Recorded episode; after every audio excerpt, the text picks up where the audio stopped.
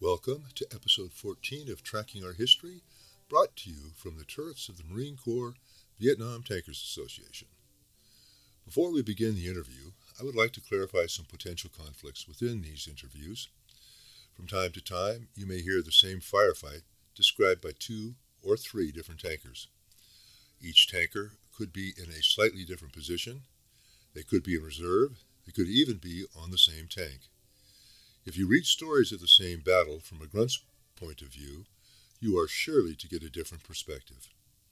In fact, you may get two differing stories on the identical firefight from the same tank, but different tankers. Please do not fall into the trap of thinking that someone is embellishing the firefight. It is simply different personal perspectives. As mentioned before, firefights are deeply personal and highly chaotic. There really is no disagreement, just varying perspectives. I encourage you, the listener, to view these different stories as part of the sum. Put them all together and the listener will get a more complete view of the firefight. The operative phrase here is, the whole is greater than the sum of the parts. And now to one of the most intriguing of all our interviews, the Wunsch family interview.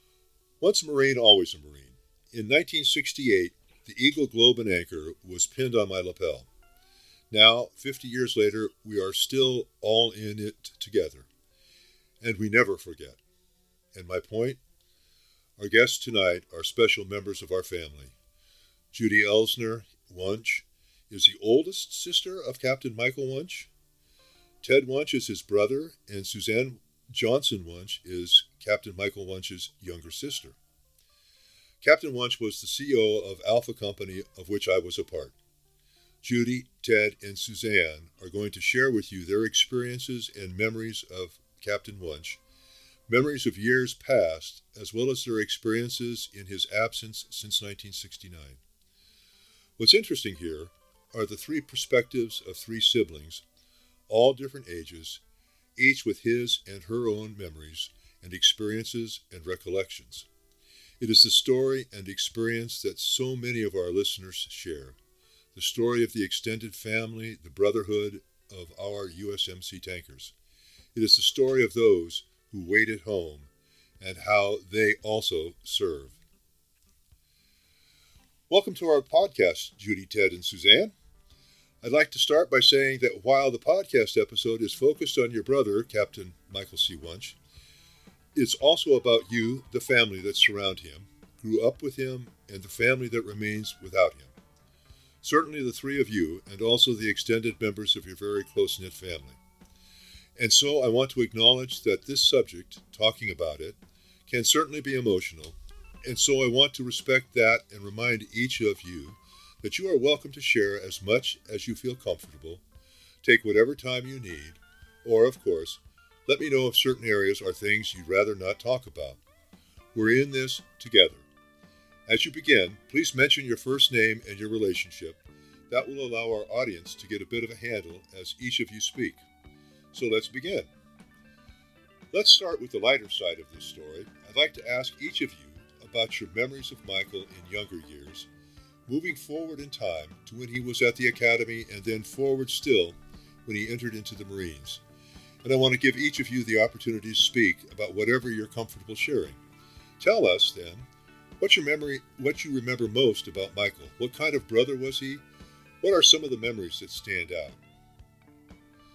Judy, you're the big sister, uh, and uh, let's start with you, and then Ted, and then Sue. Yes, I am the big sister. Um, I'm Judy. I'm two years older than Michael would be. We, um, Michael and I watched as Ted joined the family, and then Michael and I were, and Ted, of course, were old enough to uh, all be together when years later Suzanne joined the family. As the of the group. Um, and they made me pay. Yes. So Michael and I um, went with mom and dad from an apartment in Philadelphia to a row house in Philadelphia. um, a little row house with a living room, a sort of a dining room, general area, a little teeny tiny kitchen, and two bedrooms upstairs, one bed. So we, I always look back and say we were citizens of Philadelphia in the lower middle class neighborhood. The men and fathers in the neighborhood were workers, most in a local factory, and our dad worked for the Philadelphia Transportation Company, starting off at a lower position and ultimately working his way up to superintendent of all rolling stock. So that's our background in terms of family um, um, inspiration, what we of what we experienced in our early neighborhood. Um, we had, um, in those years, because that was World War Two, we had whatever entertainment we came up with. And so I remember distinctly that Michael and I would entertain Teddy over the banister of the upstairs hallway, sometimes with puppet shows, sometimes with marionette type shows, marionettes being our stuffed animals or my dolls tied onto ropes over the banister and making up our stories.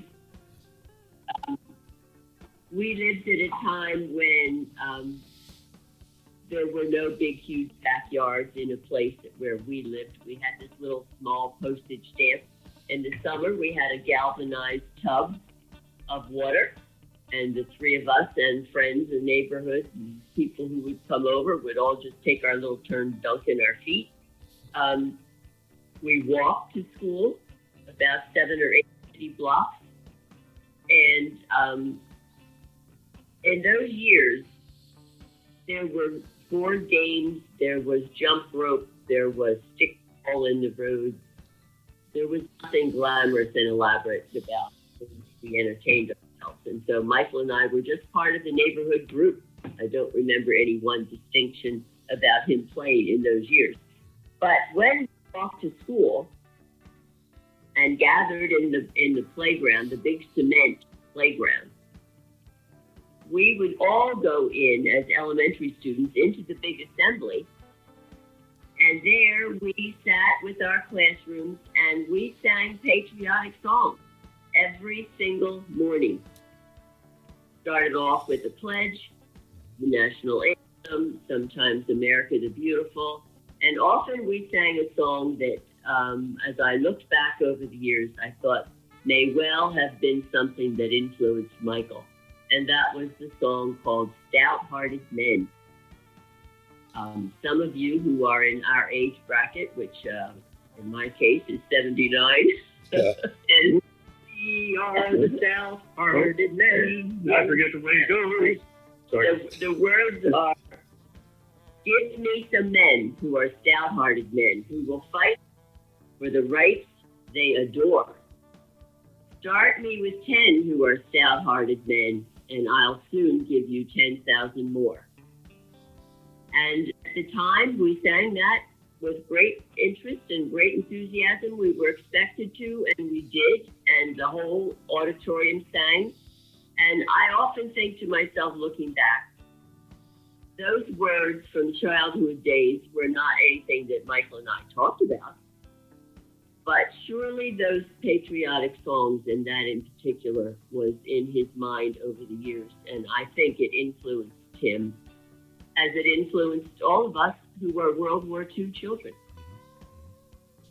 Um, well, that was our elementary school years. Well, um, certainly dovetails then, into, uh, into actually nicely into the Marine Corps hymn. Oh, yes, yes, it probably, yes, it does, right. The idea that men together serve with pride and with honor because they want to, and they help each other maintain their enthusiasm and their interest and their love of country. I really, looking at the situations in the last few years, I wish that we would go back to some of that, of course, but that's for another day. Mm-hmm. And so Michael and I just grew up, and and I don't remember any particular one thing that he was, uh, you know, involved with me, other than just playing and doing what kids did in the city, on a city street. In the when we were when I was eleven and he was nine, we moved with Teddy and uh, parents, of course, and Suzanne on the way out of the city to Feasterville, which is a suburb. And then life changed, just because we had a great big yard and we could do all kinds of other active things. And um, he went through high school, of course, with me. And rather than walk to school, we rode a school bus. And I remember our first days, uh, that was pretty interesting. But the thing I remember about Michael in high school, which is not extremely glamorous, I mean, he did well with his classes and he played football and rah, rah, rah. But as the big sister, I remember that he was on the wrestling team. And it was so disgusting to me that wrestlers walked around with a can and spit in this can all the time to maintain it. I never quite understood what a little thing of spit could do to your feet, but I guess the ounce of water is essentially gone if you're a wrestler. Uh, I just have this vision of him with this can, which is like, uh, I think if I scratched my brain, I'd think of more glamorous things, but for high school, that's what I remember. um, And then, of course, it came time to graduate from high school. I was ahead of him. And uh, what was he going to do? And uh, how was this going to work out for him? Because we were, as I said, a, I would call us a lower middle class family. There was no great bucket of gold to send Michael to college or me to college or any of us. We had to figure out what is going to happen with our lives once we're eighteen. I don't remember the circumstances, but I know that at one point, um, an uncle of ours who was who had been a Marine in his years uh, managed to find um, and encourage Michael to apply to the Naval Academy, which he did, as you know. And we were all very um, excited because that was a big honor, and it was something that the whole family could rally around and talk about and be excited about. And um, and of course, I have to say that Mom was excited about it because he was a dashing six foot one kid, and he was going to have all these smashing uniforms that were very impressive.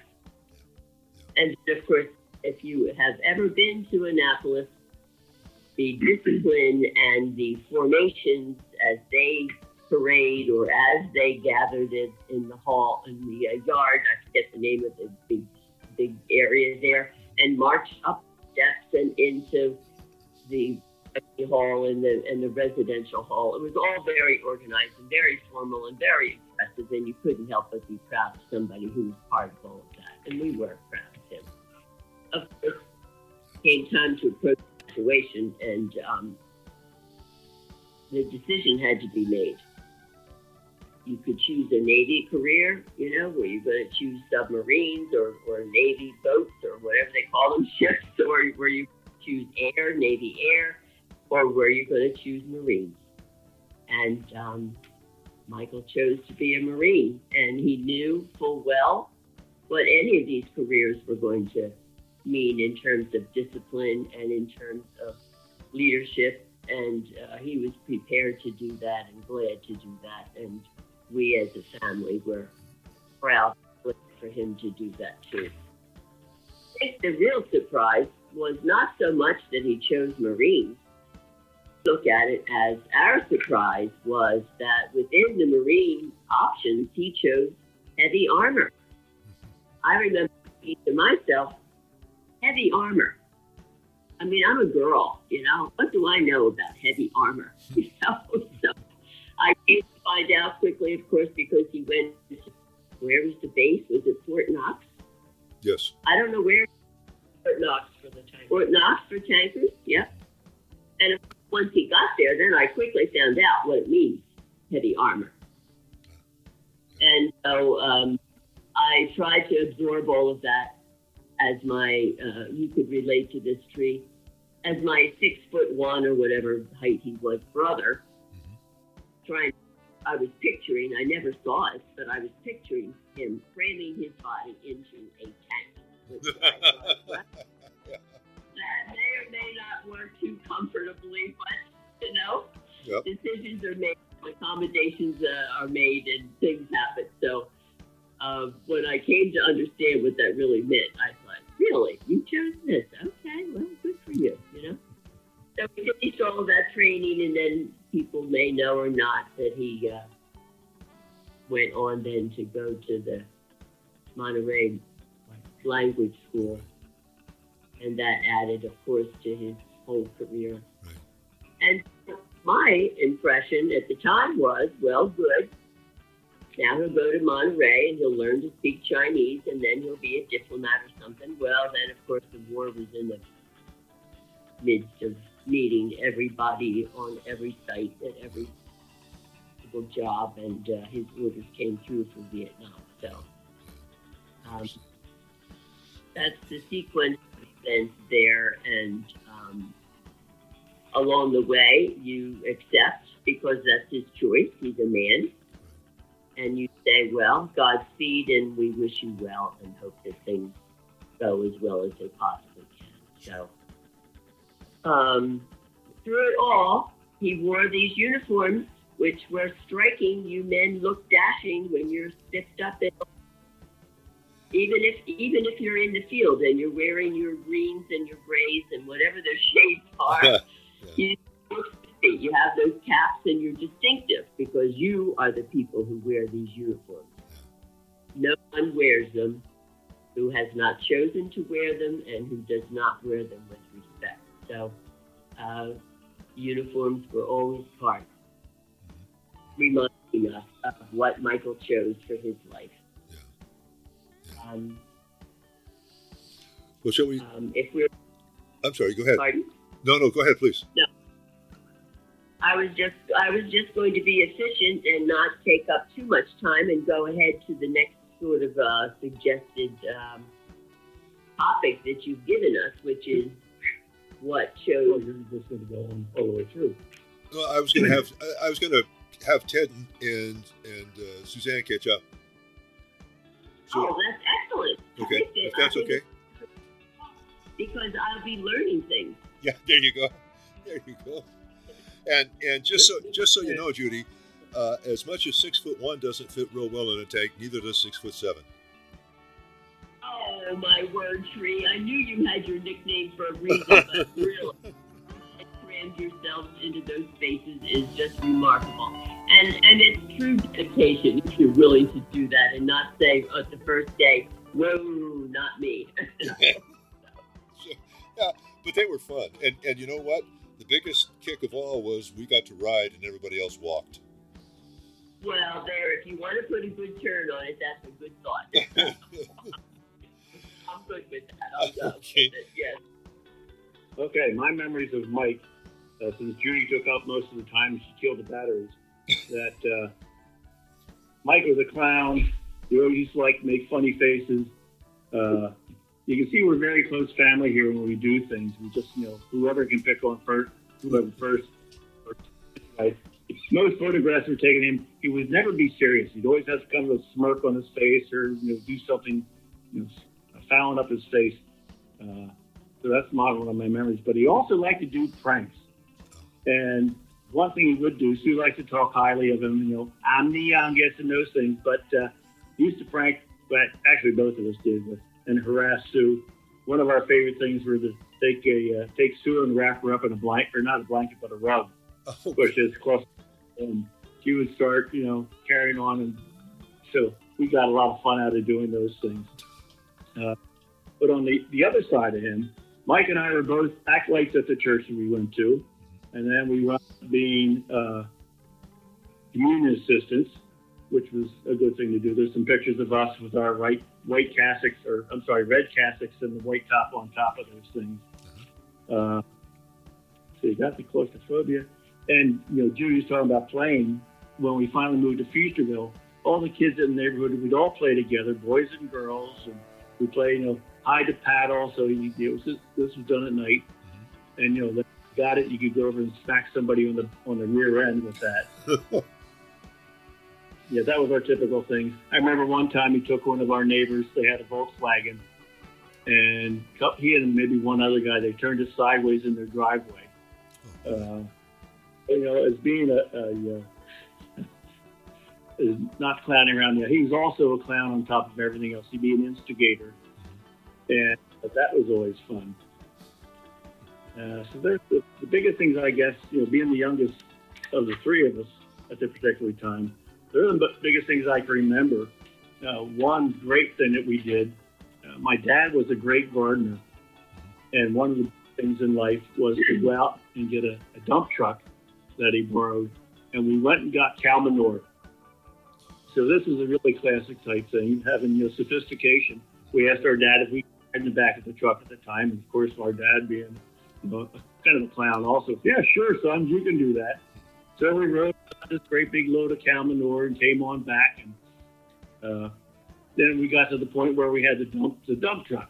So, you know, one of the funnest things to do, or the, you know, uh, important things to do, is let's ride in the back of the truck as the body goes up. So it was always a great thing to do. So my dad lifted it up. We opened up the tailgate, and out we came with this pile of cow manure. Oh. And thank God it wasn't juicy or, you know, those type of things. Oh, so my word. We rode it down uh, out right out the back of the, the tailgate, which was up.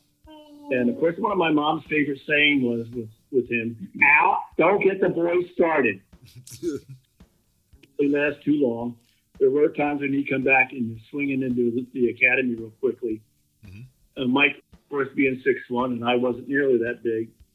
My dad wow. would say, "Yeah, you know, hey Ted, you know what your what your brother said about you?" I say to myself, "Yeah, I'm going to get my ass kicked." So I. He'd be moving the furniture out of the way. And, of course, once again, my mom's favorite saying, like, "Ow, don't get those boys started." And, of course, when this thing would happen, you know, you never back down. I knew I was going to get, you know, whooped. Yeah. But you never back down and, you know, have a tap out with them. So that was uh, some of the fun things that he always, wow. that he did. And in a nutshell, the things that I can remember in the growing up stage, again, being, you know, the uh, four years younger than he is, or three years, whatever, that uh, it always kind of, you know, make you work a little harder, which was another thing. Yeah. We'd go over to our uncle's house a couple miles away and, you know, let's run over there. Let's, you know, work a little harder and, and get over there. Yeah. Uh, and one thing that came to my mind was we'd all sled together down this woods that were in our area. And, you know, you're, you're trying to dodge between trees on a, on a sled. And uh, sometimes we were successful, and several times we weren't. But it was kind of fun things as kids. There wasn't anything that was in our growing up that was out of line and peculiar. It's just, here's what we did. Yeah. So in his younger years, that's what, you know, the things that things that I can remember, you know, particularly, you know, the cow manure thing always sticks to your mind for some reason. Yeah, all the gonna, fun things. I was going to ask you, when did your mom finally let you back in the house? I, after I after I hosed them down, I think. Probably, probably. Oh. Sue's going to talk about the water plates. I forgot about that. So I'm going to turn it over to Sue. That's my memories of, of Mike. Okay. For the most. Well, hi, Susie. Hey, hey, brother. How are you? Uh, pretty good, sis. How are you? Good. So, um, other than Judy, Ted and I are younger than Michael, but I'm I'm nine years younger than him, which is really, when you think about it, pretty significant. Um, yeah. So he was a stronger personality in my life, surrounded by very strong personalities. Um, so I was his little sister, and I was talking to Judy and, and Ted today, and you've seen me. I mean, I'm built like Michael. I mean, like, you know, I'm six foot and whatever. Mm-hmm. So he is the first person in my life who really consistently spoke to me about standing up straight. Huh. Um, and our dad did a little bit too, but it was really Michael. Um, and And what's interesting for me is that um, his shirts from the academy fit me perfectly because, uh, you know, we've met. I have very broad shoulders. Mm-hmm, mm-hmm. And uh, I often look at myself and my build as that um, I'm kind of physically a, uh, I don't know, a female Michael. Yeah. So, um, so I don't have a lot of the the memories that Judy and Ted do about growing up with Michael because, you know, look, I mean, I was nine years old when he went to the academy, and I was thirteen when he graduated. So I don't have a lot of the, the fun kind of things that they have, but I do have the image of him as being my older brother, and wow, look at him, you know. And Mom and Dad did have a flagpole, and I did put the flag up pretty regularly with Michael and Dad. And remember that? It was on, it was near the mimosa tree. I know the pole, but I didn't know you were involved. Yeah, yeah. So we did put the flag up. And um, all I can remember, again, because of my age, that I was looking at this person, never ever in my mind thinking that ever anything would happen to him other than glory. Yeah. Not the kind of glory that we had. But, you know. Yeah. Anyway, that's, that's what I have to say about the kind of brother.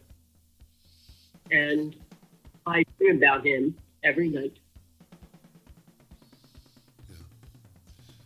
So what was going on in your lives when Michael was at the academy and, and then entered into the Marines? I, I assume, well, I have... Go ahead. I was just going to say, I assume that he was at the... It, it, uh, yeah, in an, at, at Annapolis, and he would come home for for holidays and, and summers and that sort of thing. Well, as I think I already uh, used my time talking about Teddy, reminding people, the academy is a very disciplined place. So it isn't, we have children now in college, and if you want to go visit, you call them and you say, what do you do in so-and-so weekend? We'll come down. The academy had a very definite schedule. So if he came home, it was on the academy schedule. What I remember is... Uh, Michael coming home with a few of his friends after the Army-Navy game. Yeah. But that was for a visit of a couple of hours because they were expected to go back and attend the, you know, the events that were going on. Usually the games were held in Philadelphia, so it was convenient for our family to meet some of Michael's friends and then for Michael to come home and then go back and do what was expected. Um, that... That, in addition to the idea that summers, they had their prescribed um, um, duties that they did on on various small uh, vessels to learn the ins and outs of the Navy. And um, I knew that he was doing those things, but I I didn't know any details. But um, what I know about Michael going to the Naval Academy is that he abandoned me. Because I was dating my future husband, uh-huh. and he and my future husband, who is now my husband, Bruce, were friends from school and from church. They were. They knew each other. Yeah. I never knew that. I forgot all that. Yep. Well, we all went to the same high school. You know, I'm mm-hmm. I'm one of these people who met my husband in whatever year, and that's it. You know, we've been fourteen ninety-two Whatever it was, fourteen ninety-two Michael abandoned me because he would have protected me from the harassment of Suzanne and Teddy. Snuck around to see what we were doing in the car out front, who snuck around into the living room to see why we were sitting so close together on the couch. They gave me no peace, and Michael would have been a defender. So that's what I know about the Naval Academy. I know, but here's the important thing. When you think about, about military maneuvers, right? Mm-hmm. Ted and I Oh, good. It would go out the back door, right? Yep. We would, like, sneak down in the dark all the way around the back of the house, down the block, right? And then come and come up on them. And Michael was giving us guidance the entire time. Oh. No, Suzanne, stoop a little, you know, lower because you're so tall. So tall. Yeah, yeah, so tall. Yeah. But the thing was, once we'd sneak up there, you couldn't see in the windows. Oh, don't you discuss my life. All right, ten nine are zipping. Yes. Well, in spite of their efforts to uh, harass us, and my husband was very persevering, and we uh, we married um, the year before Michael graduated from the academy, and Michael was in the wedding, and that's what I remember about the academy. He was there. He was in his uniform. He was at our wedding. He, you know, he was part of the whole excitement of it all, and so he was just one of the one of my brothers who participated in my life.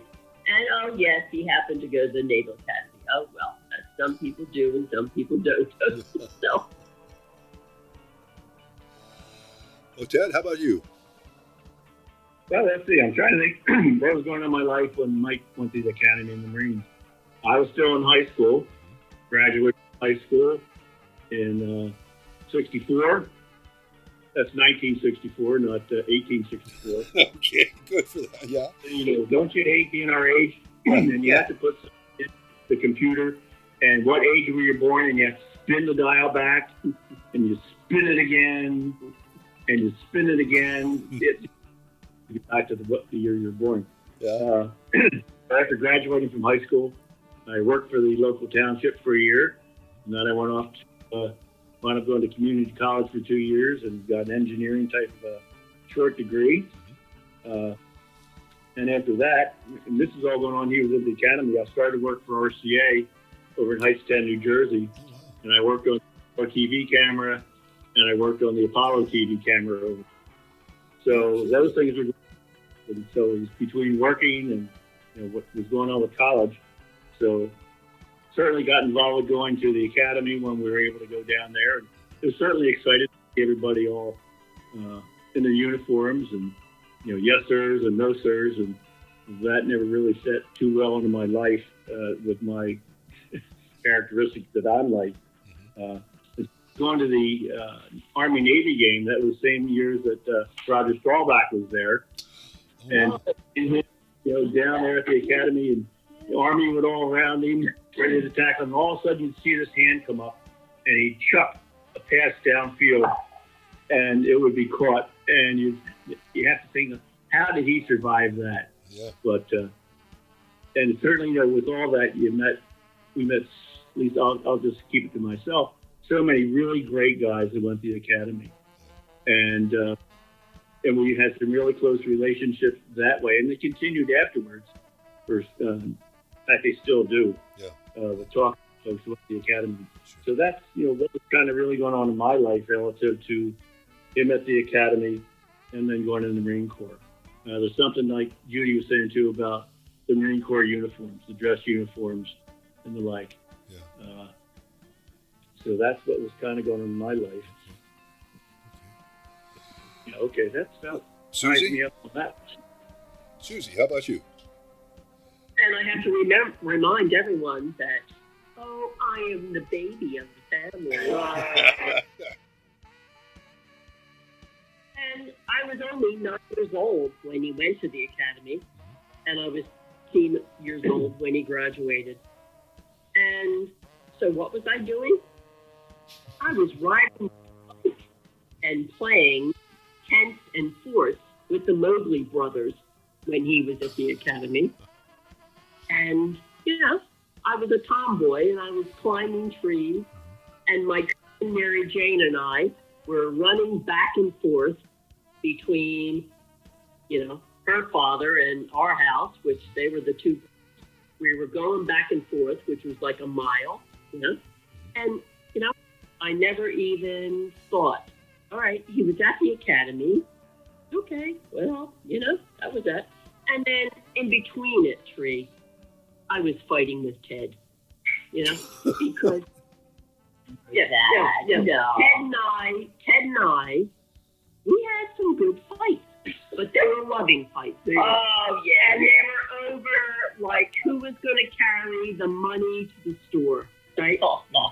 And you know, little, you know, silly little things. Yeah, they were, they were, they were.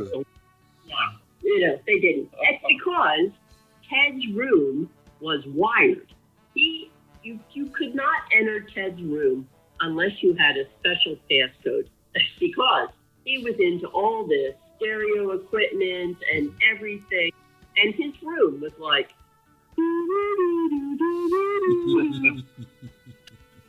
anyway. But anyway, when Michael started to bring, you know, the guys home from the academy, I was in with every midshipman he brought home. I didn't care who it was. You know, twelve, you know, eleven, twelve years old, sure. You know. Yeah. And it was thrilling when he would bring them home. Um, and, you know, he would always ask me about my grades. And he called me String Bean because I was a string bean, you know. And he would always say to me, you know, just make certain that you always think about yourself and stand up straight. And, you know, yeah. So he said that all the time. Yeah, I understand. So, guys, what what was your mom and dad's reaction to Michael dec- deciding? I mean, I, I, they absolutely had to be proud of him going to Annapolis. But but then he decided to, to go into the Marines. Did your... Did your mom and dad have a preference? Did they prefer that he go to the Navy, the Marines? Did they, you know, how, how'd that work out? I don't really think they in particular had a preference. I think they were part of the general discussion. Would it be Navy? Would it be Navy Air? Would it be Marine? And I think I already commented that I think we were all, well, I shouldn't say all, but I was surprised, and I think Mom was surprised that he chose heavy armor. Yeah. I don't think any of us truly understood what that meant. I think Mom, again, was impressed with the idea that she could say she had a son who was a Marine. Mm-hmm. Yeah. And um, and then we had an uncle, as Sue mentioned. He had been a Marine, and he was also proud of that whole word and all that, all the connotation that it has about being uh, a strong person, about being a person who has uh, discipline, about being a person who loves his country. And so I think in general, they were very pleased that he chose Marines. And as, as Sue said, we met a lot of fine men as a result of this. The outcome for Michael was tragic. Yeah. But for us, as a family, we met some really fine people. Yeah. And um, we've been in touch with these people, and it's an inspiration, even though we don't talk to it all the time, talk to that topic all the time to ourselves. It carries over in your personality what inspires you. Mm-hmm. And I think we pass that on to our kids and the grandkids, that this Marine tradition is part of your family. You know, the big thing now is check your ancestry. Well, yes, that's all to know where your great-grandparents came from, but your ancestry is also the influence that people in our lives have had on us. And I think that the kids know that they may not themselves yet at their ages know a person who wears the Marine uniform, but they know of people and they know the tradition of people who have been in our family's lives. And it's uh, an uplifting thing. Yeah. You don't know when the word Marine first enters your life, but you come to understand it as time goes on. Yeah, yeah. And of course, we have the best looking uniforms. Yes, oh, absolutely. And stunning. Stunning men wear those. Yeah. There's just no doubt about it. Yeah. Uh, okay. Can I ask you? Yeah, Please do. Yeah, I just want to go back to that same subject about uh, the Academy and the Marines. Yeah. Uh, I talked about being involved with the uh, Apollo T V camera and uh, some other projects there. Mm-hmm. R C A had a cutback on folks, uh, which I was laid off at twenty-one. Like, I really didn't care. Mm-hmm. But I went down to uh, work at the Night Vision Equipment Center down at Fort Belvoir. So I was working in night vision equipment through all this stuff, which was really exciting things. Research and development is still in my bones, mm-hmm. but uh, I wound up being, I had the Army trying to keep me out of the Army. I was drafted. So they went up to the presidential board wow. with letters, colonels writing letters, you know, don't take him because he's doing much more stuff relative to defense mm-hmm. rather than a, a rifle in his arm. Mm-hmm. Uh, but saying this due to what happened later on, the things we're going to discuss. So I was drafted, and I wasn't able to continue the research and development. Yeah. So it's just a little comment to that, which leads into other things later on in our discussion. Yeah. Well, let me, let me just share with you that uh, my wife's uncle uh, was never, uh, during World War Two, uh, he was exempt. Uh, he was working on the Manhattan Project at the time. And so um, yeah. he, he never, you know, he, he worked at Uh, uh, China Lake and down in uh, uh, New Mexico, and and uh, later on he he did some work with uh, with the side. He and he and a friend of his actually designed the Sidewinder. But uh, so yeah, no, I you know there's a there, there, you know you, you do I, I'm I'm impressed, Ted. I'm really impressed that you know those are valuable. I'll tell you what, night vision. Whew, yeah. I, I could I could kiss your feet. There was more than one time I, I liked night vision. Believe me. So we were, we were doing aerial surveillance. So we had lasers. We had all sorts of stuff equipped on Huey uh, to do what we had to do. Yeah. Uh, laser designation and things. So it was just exciting, exciting areas. Yeah, yeah, it, yeah. It, it, it, and it's still they're getting better all the time, from what I understand. Sure. Absolutely. So let's see here. Uh, listeners may not know that I have a special connection with your family. Uh, the, uh, your brother was my C O, and uh, he was unique in many respects. Uh, he, uh, we've had many a C O that never quite made it to the field. Uh, your brother Mike was never that. That was uh, never afraid of that. He was out with us all the time. Uh, he he he was loved by pretty much everybody I t- I've talked with. Um, he was a, a breath of fresh air when, when it came to uh, a, a company commander. And and while he was always, I mean, we always uh, observed uh, chain of command, decorum, however you want to say that.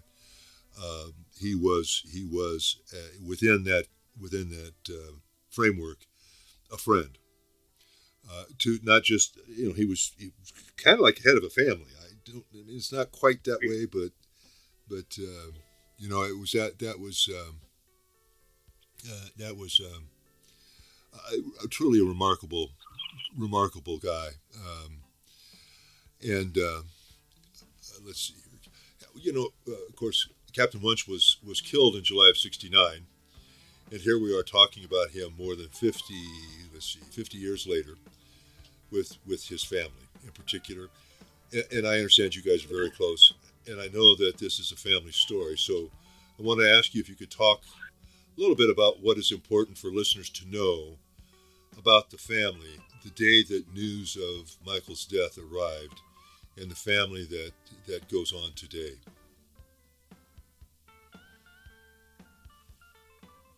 Well, it's a day that you don't forget. I don't have to tell you people that. Um, I was, as I said earlier, married.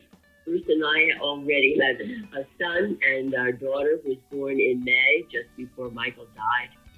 Um, I was, of course, consumed with that. The call came, the call, telephone call came from Mom. We lived in New Jersey in an apartment. Um, I had diapers in the days when mothers washed diapers. They were not disposable. I had baby clothes and diapers down in the laundry room. I ran down there crying. My girlfriend at the time saw me. She came down to follow. I told her what happened. She followed me home and helped us pack up and drive home to Feasterville, which was about an hour's drive, a little more. Um, of course, the three-year-old son didn't quite grasp what was happening. He just knew everybody was upset and was saying, well, what, what, what happened, what happened? Unfortunately, he only had the opportunity at his young age to meet Michael once or twice before Michael went to Vietnam. In fact, he was even younger because Michael spent a year prior to Vietnam in California at the language school. Right. So he didn't really know this person. He didn't know what was happening. He just knew we were upset. So we packed up and drove home, and I I, um, I remember that I was in a, a, uh, a great distress with my bowels. I will say that because it struck me right it was like a gut punch, if there ever was a gut punch. And um, I, I, I just, I just remember the whole, the whole distressful thought, and how could this happen? You're wondering, how could this happen? And it did happen. And then you don't really know where to place it in the scheme of things. Is this God's fault? Whose fault? It has to be somebody's fault. Did I do something wrong? Did I not treat him well? Did uh, you, you just don't know what to think about it. It's a big, humongous, distressful time and a big mess. And of course, came home and saw Suzanne. Um, coming back from, you know, being with Michael's wife, Diane, and my parents, uh, the neighborhood, it, it was just a major, huge day. And in the midst of it all, I had this baby and a three-year-old that I was trying to take care of. So in the meantime, they've grown up and they have children. We talk about it um, on occasion. I can't pretend, I won't pretend that we talk about him all the time. But when you talk about history or who, what happened or some funny little thing that comes up, of course, we mention. And um, you, you can't help but wonder where his children would be, because they would be the age of ours. Our, we have a grandson who's only two years younger than Michael was when he was killed. So time has gone by, and we try to keep, as well as we can, the family aware of the service. I like to emphasize the service, the decision that was made, the value of what happened, even though it was taken. You want to pass on the idea that this is an honorable, valuable commitment to make. Our son became an Air Force guy. He served. Um, my husband was in Thailand during the Vietnam War while our son was growing up, his first year of his life. And we did things, and that is what you do for your country when you are devoted and dedicated. And so I'm pleased to be part of these podcasts, and I'm hoping that I can encourage the college kids to go in and listen to these stories and learn from them and take valuable lessons from them. Let me, let me take you back for just a second, Judy. You mentioned the neighborhood. So, yes. So Mike was well known, not just not just by name, but, but his personality, his his what he was doing. Oh yes. Oh yes. Oh yes. We lived in a we lived in a suburban neighborhood. We had all played together when we first moved to that to that neighborhood, and so everybody knew. Everybody knew everyone else's children were doing. Everybody knew that Michael was, you know, was at the academy. Everybody was aware when he was home because, of course, Mom and Dad told people Michael's coming home. He's seeing his friends. Um, he he he was part of the neighborhood in terms of. Um, because our dad was the kind of guy, which Teddy has turned in to be, a helping neighbor. We weren't neighbors and stuck in our homes. We were neighbors that there was a snowstorm, if there was a, a, a toilet that had to be repaired. And Michael and Dad and Ted, we were all part of this. People knew Michael's personality. They knew, they know, they know Ted. They knew it was a community of people who cared for each other. And so they were also stricken when this news came. I mean, they they just couldn't believe it. In fact, the one neighbor across the street was one of the drivers that went out to get Michael's wife. It was Suzanne at college. She was uh, in Westchester. And the neighbor just never, I'm sure, gave a second thought to it. He heard the tragedy. He got in the car. He drove Dad. Dad was in no shape to drive. Right. And uh, Suzanne went with them. And and at his funeral, I don't really know. I wish we had counted how many people. The the priest, we, we belong to the Lutheran Church, but I will tell you this. The priest was aware of Michael and our family because of this man, mm-hmm. our neighbor, who was Dad, to get Diane. The priest was very familiar with our family, and he came, and, and people who were marginally involved were there at the funeral because of Michael's personality, the family, the, the community. It, it was a very moving situation for those weeks. Um, in fact, I don't know if we've mentioned, but Mom and Dad planned a party on August eighth for his homecoming from oh. Vietnam. Oh. It was the day of his funeral. Oh. It was really, it was overwhelming in so many ways. See, I, you- the, the point that I wanted to, that I'd like our listeners to, to really grasp is it's not just the individual, it's not just the family, it's the neighborhood. The lives that your brother touched, and and, and the resulting uh, the result of his death rippled through so many people, and yet, you know, on a, on a day-to-day basis, I don't know that many people think about that. Just you know, the the tens or maybe hundreds of people that were affected by by this one individual's death, um, and, and that's why. I think these are so important because there are so many people that we don't really hear about, know about, that are affected by this. And so, um, I mean, I, I just appreciate you guys doing this. So. Uh, it is valuable. Thank you.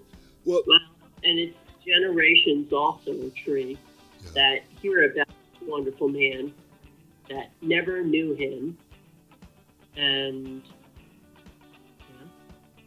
Judy and Ted and I, and well, Mom and Dad have passed away, but, you know, we're blessed to having known him. And, you know, the yeah. kids, I think, the yeah. kids wish that they had known him because Michael Wunsch was a wonderful man. He had the gift, the gift of connecting to people. And as you said earlier, Trey, He can he connected with the men in his in his company. He connected, I'm sure, with the officers that he had to deal with, and he he was just that type of personality. Yeah. yeah. Uh, uh, Ted, uh, were you at home at that t- at the time that the that the uh, that the folks came to visit? Uh, no, back you know when when I got the message. I started to talk about uh, working in night vision equipment and the Army trying to keep me out of the Army. Uh-huh. Well, before we had the time, once they had you, you were going to go. And, you know, like I said, I went all the way to the presidential board to get a deferment, and that didn't work out. So I was stationed up in uh, New Hampshire at the Cold Regions Research Engineering Lab up there. And then I started, I got away from the uh, night vision equipment. Displacement of eighty millimeter mortars oh. is what I was. So it was all sorts of specialized uh, deflection of how much you know uh, soil moves. So we shoot off eighty millimeter mortars. Of course, it was a tube filled with water and various number of propellants coming out of that. Yeah. So I was serving in the Army by that time. And my mom called up and told me what had happened. And I don't think it was in, I'm not sure how long it took, but I just headed home. I didn't go to the base. And there really wasn't a base up there. Uh, it, that's where Dartmouth College is also. So if you could wear something that like a uniform, that was pretty close. And everybody had some kind of degree up there and working in research and development there. So when Mom called up, I just left uh, and just headed on home with my wife.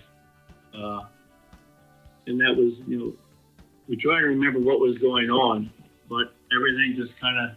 Losing battery. Oh, she's losing battery. I'll have to hold off a second. This is going to plug in her. Yeah, yeah I'll come over. Come over here. Migrating. Yeah. Migrating to the plug. Yes.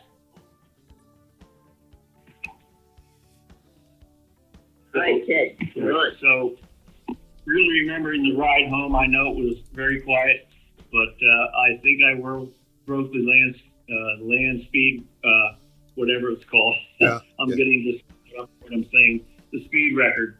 Uh, so we made it from Hanover, New Hampshire, down to Feasterville in X number of hours.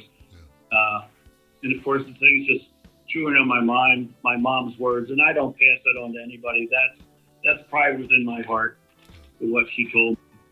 Uh, but of course, certainly the shock was just kind of like the shot that's hurled around the world in my own being, and just being at home there and the, you know, talking about the number of people that were involved, the number of lives that were touched. When we went up to the cemetery, and certainly a lot of Mike's buddies from the academy were all there. And the, I think that the traffic had to back up almost a mile. There was that many people that uh, just came to you know, to be there for the family and that knew him. And just at that day and age, that's what it was. You know, it wasn't taken for granted. And certainly it's, it happens today, too, with guys that are killed overseas. So we're just not an anomaly like having that. Uh, but I, oh, I know what you're saying. No, I want to make sure that this is, yeah, okay, um, I'm plugged in. Good. So, all right, sorry about the little delay there. No, no, that's okay. Uh, but one, we came back for the funeral, and I forgot that Mom and Dad already had a, a party planned for Mike on coming home, and just resulting into the day of the funeral. But when you're home for a couple of weeks and it's still settling in your mind, and after a while I just get the, the feeling inside like, I wish people would just leave us alone. And we know they're there to be supportive, and everything that was, you know, in their own minds of trying to support. Internally, just think, I just want to have a moment of quiet. Just want to have some moments of silence to, to digest everything that was going on. Uh, So that was just, and Sue and Judy were just talking about, you know, the impact on our kids and grandkids today. Uh, Dee got pregnant when we were home from Mike's funeral. Uh, you know, the body keeps on ticking. And uh, so our son. our, really? That's your brother. I didn't know that. See the abuse I take, I have to take my sisters. Uh, it's terrible. Yeah. So, but it's. I just oh, so happy day. I could I could just cry. Have one of her sisters like, oh my god, one older would be here. He'd be like saying, "It's all good, Dad." It's all good, yeah. Like, he's probably up in heaven saying, "Boy, I'm glad I got out of there." So he got pregnant, and we named our son after Mike. So it's Michael Charles Wunsch the second. So it's not a second. And, you know, there are times we think, you know, should we have done that? But, you know, nine months right after the funeral and after your brother's killed, you know, your mind doesn't think particularly clear. And you know, there have been times, quite frankly, should we have named him after Mike or shouldn't we? Uh, but, you know, life goes on. And back to where all the kids, the grandkids all know of Mike. And we don't certainly, you know, keep that kind of conversation up all the time, but there are times that you need to know what he was like as a brother and what it is to lose someone in your family that's very close. And, you know, there's been several times I've been around some other groups of guys and somebody will make a comment relative about the war, and I've had other friends like, you know, don't hit him. You know, just hold yourself. Don't don't hit it. Yeah. And uh, there's been times, too, when I've been out, when I was still working, this happened, and something happened. I've started hitting trees as hard as I could. Not not you, sir. Yeah, no, I know. Yeah, thank you. But you know, back guys on, on telephones, I hit them as hard as I could. And thank God it didn't break anything, but the memory is still there. And you, yourself, at least for me, it's like, thank God I knew him. Thank God brought, God brought him into my life. And we shared the things we shared. And here I am, seventy-four years old. You're an old fart. Yeah. And Judy going to be seventy-nine, closer to eighty than she is oh, to sixty. Oh. And I was, great, you were interrupting this. Uh, anyway, and I would never, ever say anything derogatory toward my sister. Oh, no, no. I, just ask me and I'll tell you. Yeah. So what else, what else is on the agenda so we're not totally, like, taking this over? Uh, actually, uh, let's, if, if you don't mind, could we touch briefly on uh, uh, Michael's legacy? As you as you look back now, um, you've talked a little bit about your families and, and whatnot. Um, how how has his legacy, or how has his life, as you look now, impacted or or affected your lives? Yes. Sue wants to talk about something. Yeah, Susan. Yeah, Susan. Sure, sure, please. All the time.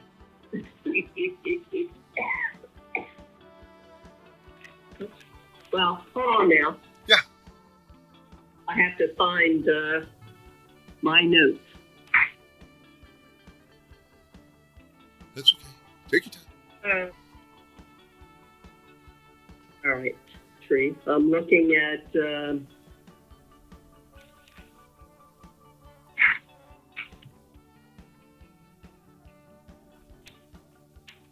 Well, I have this all printed out. His legacy, right? Yes. So you're talking about what the family is today? Yes, please. Yeah. Well, unfortunately for me, um, I didn't actually make a family of my own. I didn't have any children. Um, and I think part of it was, um, you know, for whatever reasons, you know, when Michael, you know, was killed, that was a really devastating, you know, very devastating experience. So I'm not certain that I wanted to have children that, that potentially that would happen to. And, um, yeah, I mean, it's, uh, and I also was dealing different than Ted and Judy. I was there with mom and dad, right, after Michael was killed. Right. I dealt with all of the nasty, you know, yeah. arguments and, and really... such dark things that weren't surprising to happen. Yeah. But, um, yeah, so. Uh, uh, Suzanne, how old were you when uh, the notification officer came? I was sixteen. sixteen. And, and so you, uh, you had to help pick up the pieces at, at that point. I'm sorry, that's a poorly phrased way of putting it. I apologize, but but you, you you how how how did you deal with your mom and dad on that day? Well, I'll read you. Um, I'm only going to read you the first paragraph of what I read when I was there. You know, in twenty fifteen. Yeah. So, all right. So a young girl had moved the kitchen chairs into the living room so she could scrub, scrub the kitchen floor. As she returned the chairs, she noticed an unmarked car pull up in front of the house. two uniformed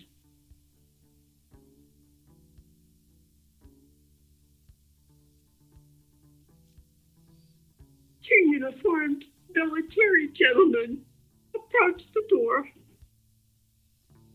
She opened the door. There are screams. The mother falls down the last steps of the upstairs.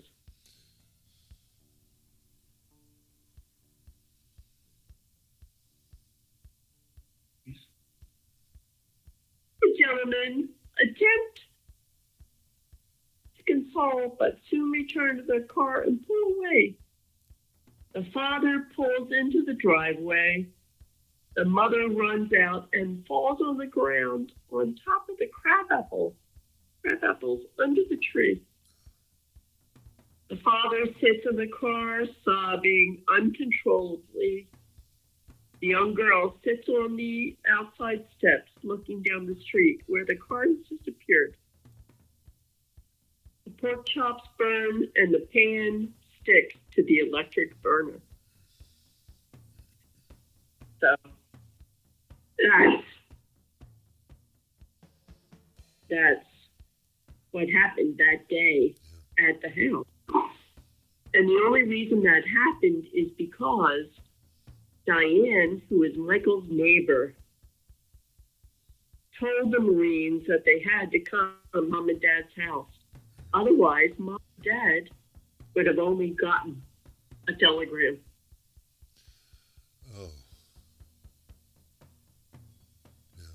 Yeah. Uh, Suzanne, you can't probably see it. You probably can't feel it, but there's a big hug your way. Yeah. Wow. Well, and, you know, we all had, you know, we all had the notification in different ways, you yeah. know. Yeah. And the thing really, seriously, was after that, I lived with them. And, you know, Mom and Dad really disintegrated. Yeah. Anyway. Yeah. No, I, I, I understand. Um, my mom lost uh, our youngest sister, died in a car accident. I, I, I have some sense of what it's like to see a parent in those under those circumstances. So, yeah, I, I understand. Um You know, I want to. I want to really thank you all. I, I know this is difficult, uh, and, and I can't tell you how much I appreciate it. I, I am hopeful that our listening audience can really appreciate uh, your contributions. I, I, I want you to know, and I know I've told you, Sis, that y- y- you know your family is part of our family. You are part of the United States Marine Corps Vietnam Tankers Association. You are as family as anybody, and and I, I want you to, to know that we all think about you, we all love you very, very much, and, and if there's anything you ever need, uh, you send me an email, pick up a phone, whatever it is. Ted, Judy, this is for everybody. Pick up a phone, call me, email me, whatever, and and uh, you're a little far across the country, but I can still be there in twenty-four hours. Believe me. So, so, so, Tree, to, to um, end this, we have a poem that Judy is going to read that Michael wrote. Oh. I just want to add something. Hey, Tree, I just yeah. want to add something to the family that I know I'm part of now. Uh, I was out in uh, Las Vegas in two thousand seven, and I was adopted by the Marine Corps. I was in the Army, but, you know, they kind of gave me whatever, they crossed their hands, uh, oh, Ominous Dominus, yeah. You're now one of the Marine Corps, part of our family. Yeah. And I've got close relationships with fellas that, you know, were your brother, and they've, they've emphasized this so many times, and I feel that. And I tell folks, hey, I'm a Marine Corps brother. Yeah. You know, and they ask, well, you never said no, but I was adopted by the Marines. And what you're saying exactly carries in my heart daily.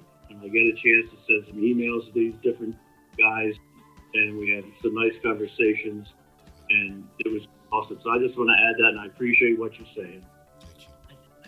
Make certain. How are we doing? Um, Michael, we did mention in our discussion, was also a writer and a poet, and he wrote this in high school, and it was submitted to the Pennsylvania High School um, Poetry Contest, and it was published in his, in the Pennsylvania. The, t- the poem is called Shadows. I slowly flashed suspicious eyes to see a sleuth whose presence I have felt all day. What is this lurking omen that I say is like detective playing games with me? An evil thing I'm sure it cannot be this balmy day of mist in month of May. Oh Lord, if death it be, to thee I pray to help me, I shall pay most any fee. But wait, excited really should I get this stranger yet I have not met or seen. I am not sure if he's intending fun. As footsteps quicken, now on ground I've met my shadow that reflects so crisp and clean. I spin and face my foe, the shining sun. So we thank you all for listening to us, and thank you for the opportunity. Oh, the, God, the, God bless America. Yeah, thank you. Thank you. Yeah, absolutely. Well, it is time to wrap up episode fourteen. I want to express my sincere appreciation to Judy, Ted, and Suzanne for appearing here. We have become brothers and sisters ever since the night I fought side by side with a valiant and brilliant company commander, Captain Michael C. Wunsch, and that love and brotherhood continues today. Our next episode, episode fifteen, will be with the tanker I fondly refer to as Crazy Lima. We should hear some interesting discussion of what most of us called a regular out-of-use frequency referred to as the bullshit frequency. So, my listening audience, come back next time and find out just what is meant by that phraseology. And so it goes.